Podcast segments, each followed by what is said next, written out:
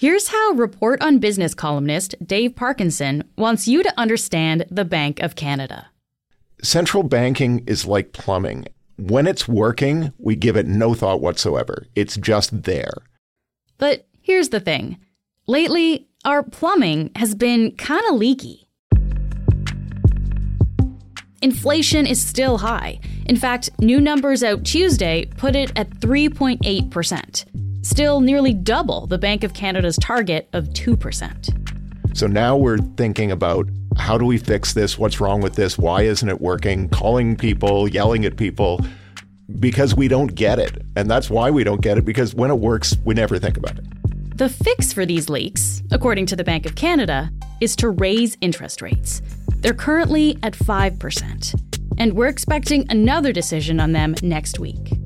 So, the plumbers are working hard, and we're standing over them wondering why it's costing us so much. Today, we're going to talk to Dave about the plumbing of Canada's economy, so we can really understand how it works, what people's concerns are, and what can be done about it all. I'm Mainika Raman-Wilms, and this is The Decibel from The Globe and Mail. Dave, thanks so much for joining me. No, thanks for having me. So, Dave, Canadians have been, of course, feeling the impact of higher interest rates. And probably as a result, a lot of people now have opinions about the Bank of Canada and what it's doing, right? But when it comes down to it, people are really feeling the strain. So is everything as bad as it can sometimes seem? It depends on who you are. Increasing interest rates, falling interest rates, they apply across the entire economy, but they don't affect individual households, individual businesses the same way.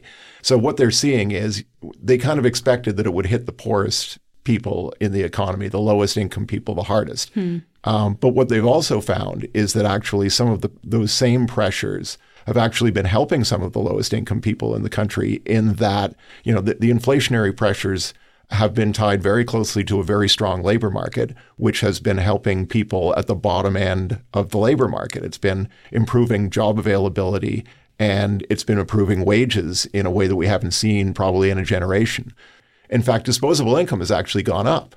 So in a weird way, though, that's helpful for people in low incomes because their wages are going up, but unhelpful to the Bank of Canada because it's trying to slow down consumption. Right. And it's actually seeing a little more consumption than it maybe had expected to see from some of the people it expected would get hit hardest. So it sounds like this is both helping and hurting kind of the Canadians with the lowest income. Yeah, there's two sides. And it's going to, and again, it's going to depend a lot on how much debt do you carry. The people who carry a lot of debt get hit harder.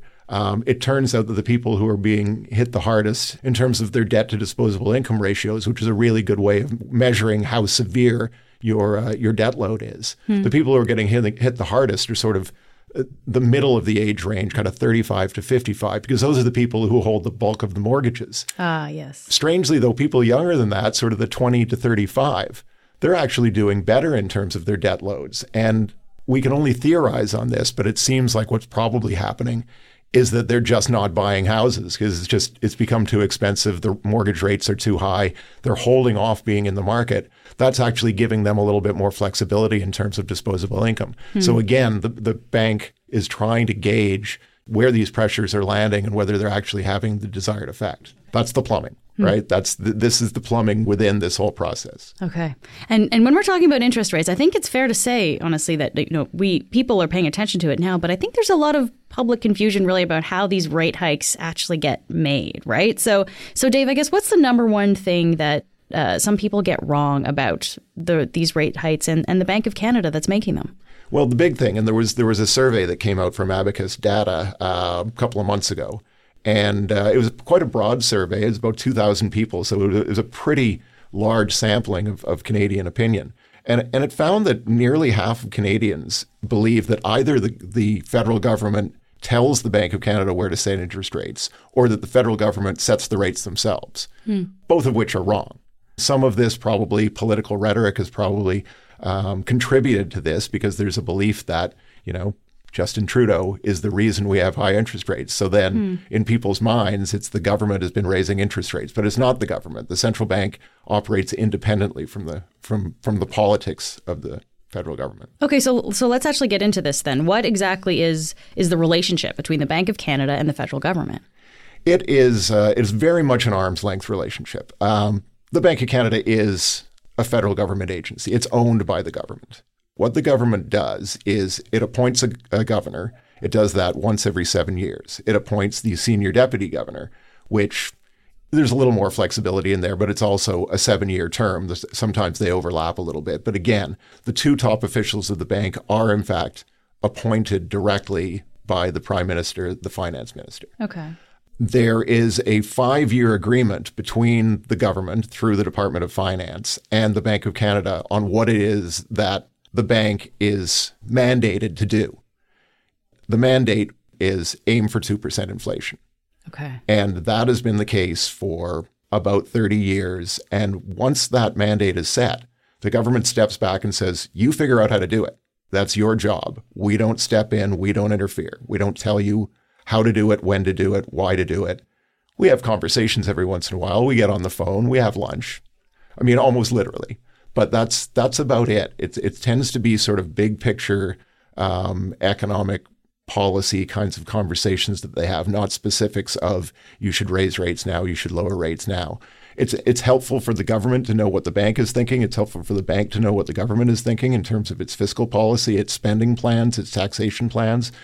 Because all of this stuff interacts, obviously, economically. Sure. But they are very careful not to tell each other what to do. So who else makes up the Bank of Canada? Because you mentioned, Dave, that the Prime Minister appoints the Bank of Canada governor. But I guess who else is in charge at the Bank of Canada and who's hiring them? Officially, our interest rates are set by the governor of the Bank of Canada. In the Bank of Canada Act, which goes back about 90 years, that's the governor's job alone. But outside of that sort of legal framework, by the bank's standard practice for since the 1990s has been that what's called the governing council, which is the governor and all of his deputy governors, there's a total of 6 of them at the moment. They are a body that work together on a consensus basis to make interest rate decisions. Sometimes they bring in people from the outside. There is currently a sort of a new twist that the bank introduced this year, which was to have an independent member of the governing council who has had no previous connection with the bank and is considered completely an outsider from the bank's sort of longstanding group that works together to form the policy. So they brought in somebody as a sort of an independent voice on the panel. Was that the motivation behind that change to get a different perspective? Yeah, and it's it's one of the things that a lot of central banks in the world have been increasingly doing is trying to broaden the base of their decision making. And this is obviously one of the things that people have become concerned about because now that they're actually looking at this process. They're asking themselves, well, who are these people who are making the decisions and who voted for them? Well, the answer is that nobody voted for them. Then the question becomes, well, why this group of people and not some other group of people? I want to go back to something you mentioned a bit earlier, Dave. You said that the bank was set up to be independent. Why is that? Why was the bank set up to be independent in the first place? Well, I guess the answer to that is look at the places in the world where central banks have not operated independently. And it tends to go very badly. When politics interfere with monetary policy, tough decisions are either not made at all or made very badly. One example of the danger was during Donald Trump's administration when he would actively criticize the head of the Federal Reserve. He wasn't directing them on what to do, but he was strongly suggesting that he wanted a certain interest rate policy that wasn't consistent with what the head of the Fed wanted to do. And of course, the Federal Reserve is the central bank in the States. Yeah. But at any rate, the big concern at the time was that Donald Trump would, in fact, interfere and direct the bank to lower rates, even though it was counter to any logical economic sense. But his concern was to maximize economic growth, to maximize profits, to maximize returns in the stock market. These are not the goals of monetary policy. Monetary policy is meant to be a stabilizer.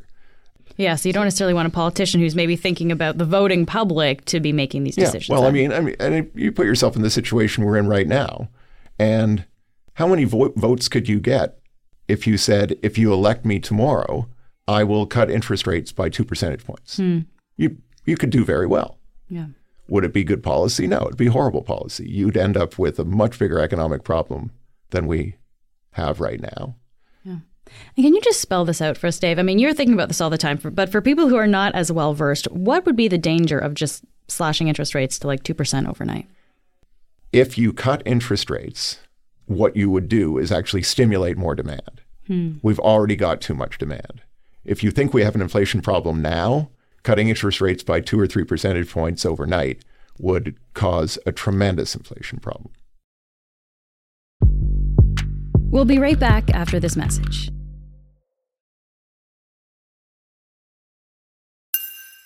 So to recap a little bit, there's Bank of Canada. It's got a governor. That person is appointed by the federal government. But the bank is independent from the federal government in terms of the decision it makes to raise or lower interest rates is the big one, right? So I guess what do we know, Dave, about how those decisions are made when it comes to setting interest rates? We do know that the Governing Council gets together every 6 or 7 weeks. We know generally how the process works. We don't know specifically what is said in the room.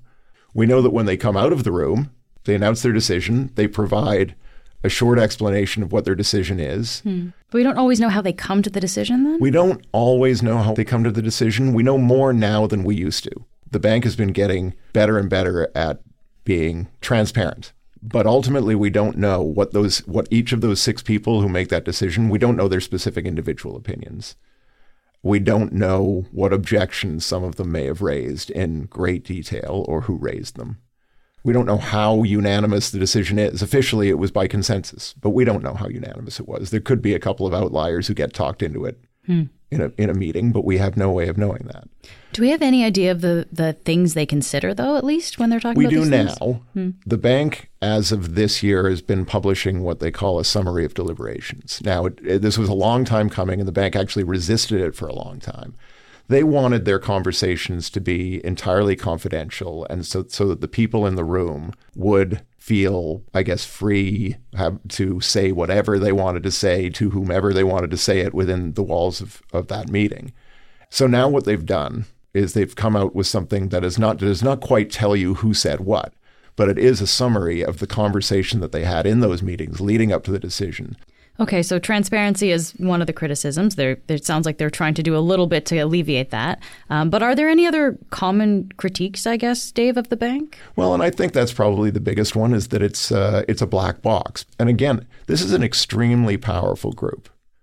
Being the governor of the Bank of Canada is maybe the single most powerful economic position in the country, unelected.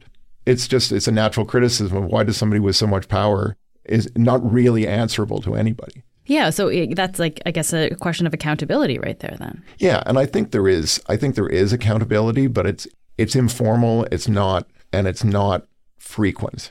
Governors do go on a regular basis and speak to parliamentary committees, both in the Senate and in the House of Commons. It's regularly scheduled. It happens multiple times a year. It's not as if there is no political oversight of this group. I would say that having listened to these testimonies many times in the past, they're not particularly deep. The people who are on these parliamentary committees probably don't have as strong an understanding as they should of what the bank is doing, frankly. In terms of scrutiny of day-to-day operations, in terms of scrutiny of individual policy decisions, it's public scrutiny more than anything. It's the stuff we're talking about is probably the most scrutiny that the governor has. I guess with the question of accountability here, I mean, the prime minister appoints the governor. Does that also mean that they could fire one? And isn't that a way maybe to also hold the bank accountable? Well, I think Pierre Poilievre has suggested that that's entirely a legitimate way to make the bank accountable. In practice, it has literally never happened. It came close in the early 1960s with James Coyne. What was that situation? Well, Coyne and the Diefenbaker government had some fundamental disagreements, and in fact, Coyne was giving public speeches telling the government what he believed it should do in terms of fiscal policy. The government started leaning back hard against him, telling him what to do in terms of monetary policy. It kind of came to a head where it was, either you quit or we fire you. Coyne quit. So the process now is that there's something actually built into the Bank of Canada Act called the Government Directive.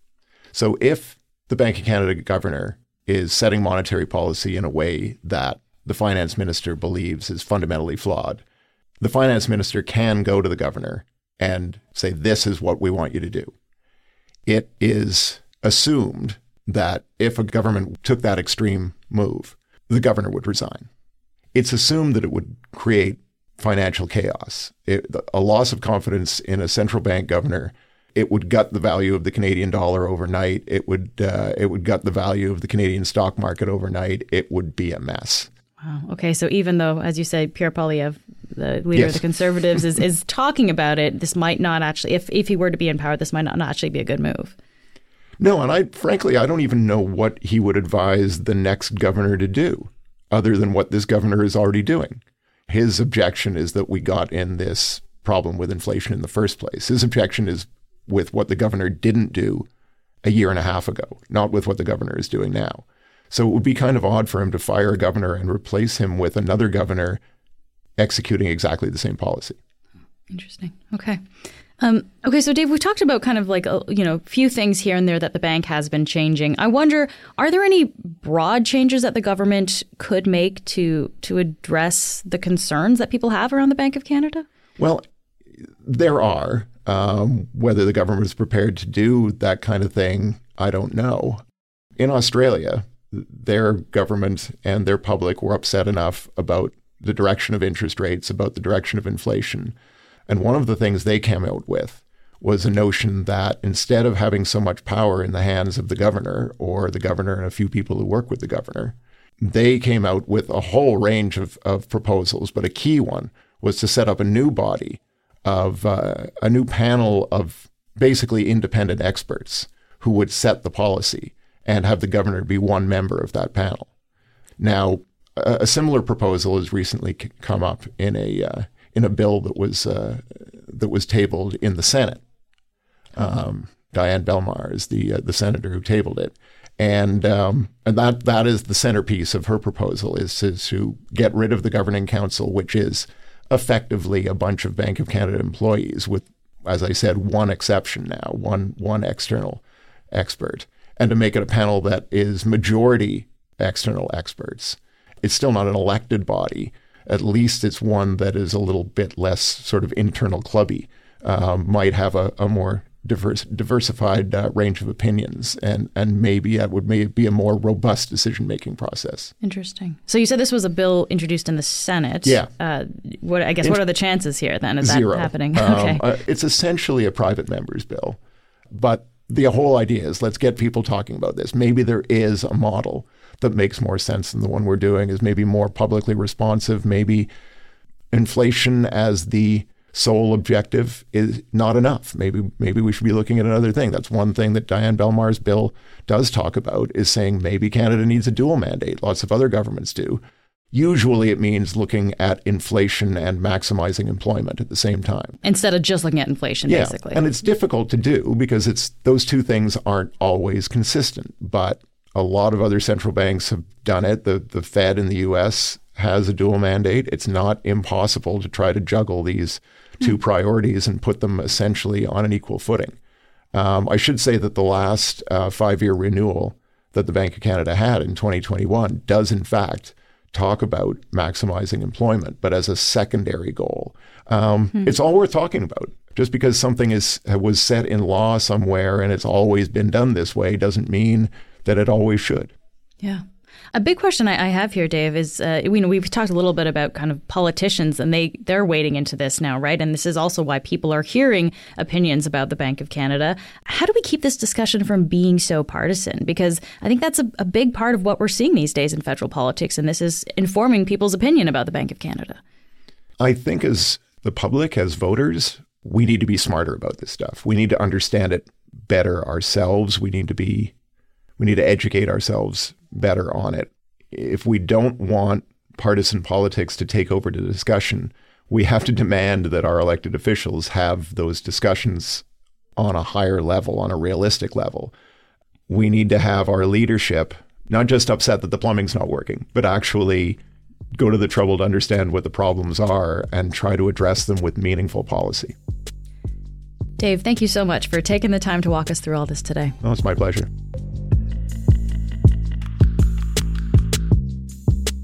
That's it for today. I'm Mainika Raman-Wilms. Our producers are Madeline White, Cheryl Sutherland, and Rachel Levy-McLaughlin. David Crosby edits the show. Adrian Chung is our senior producer, and Angela Pachenza is our executive editor. Thanks so much for listening, and I'll talk to you tomorrow.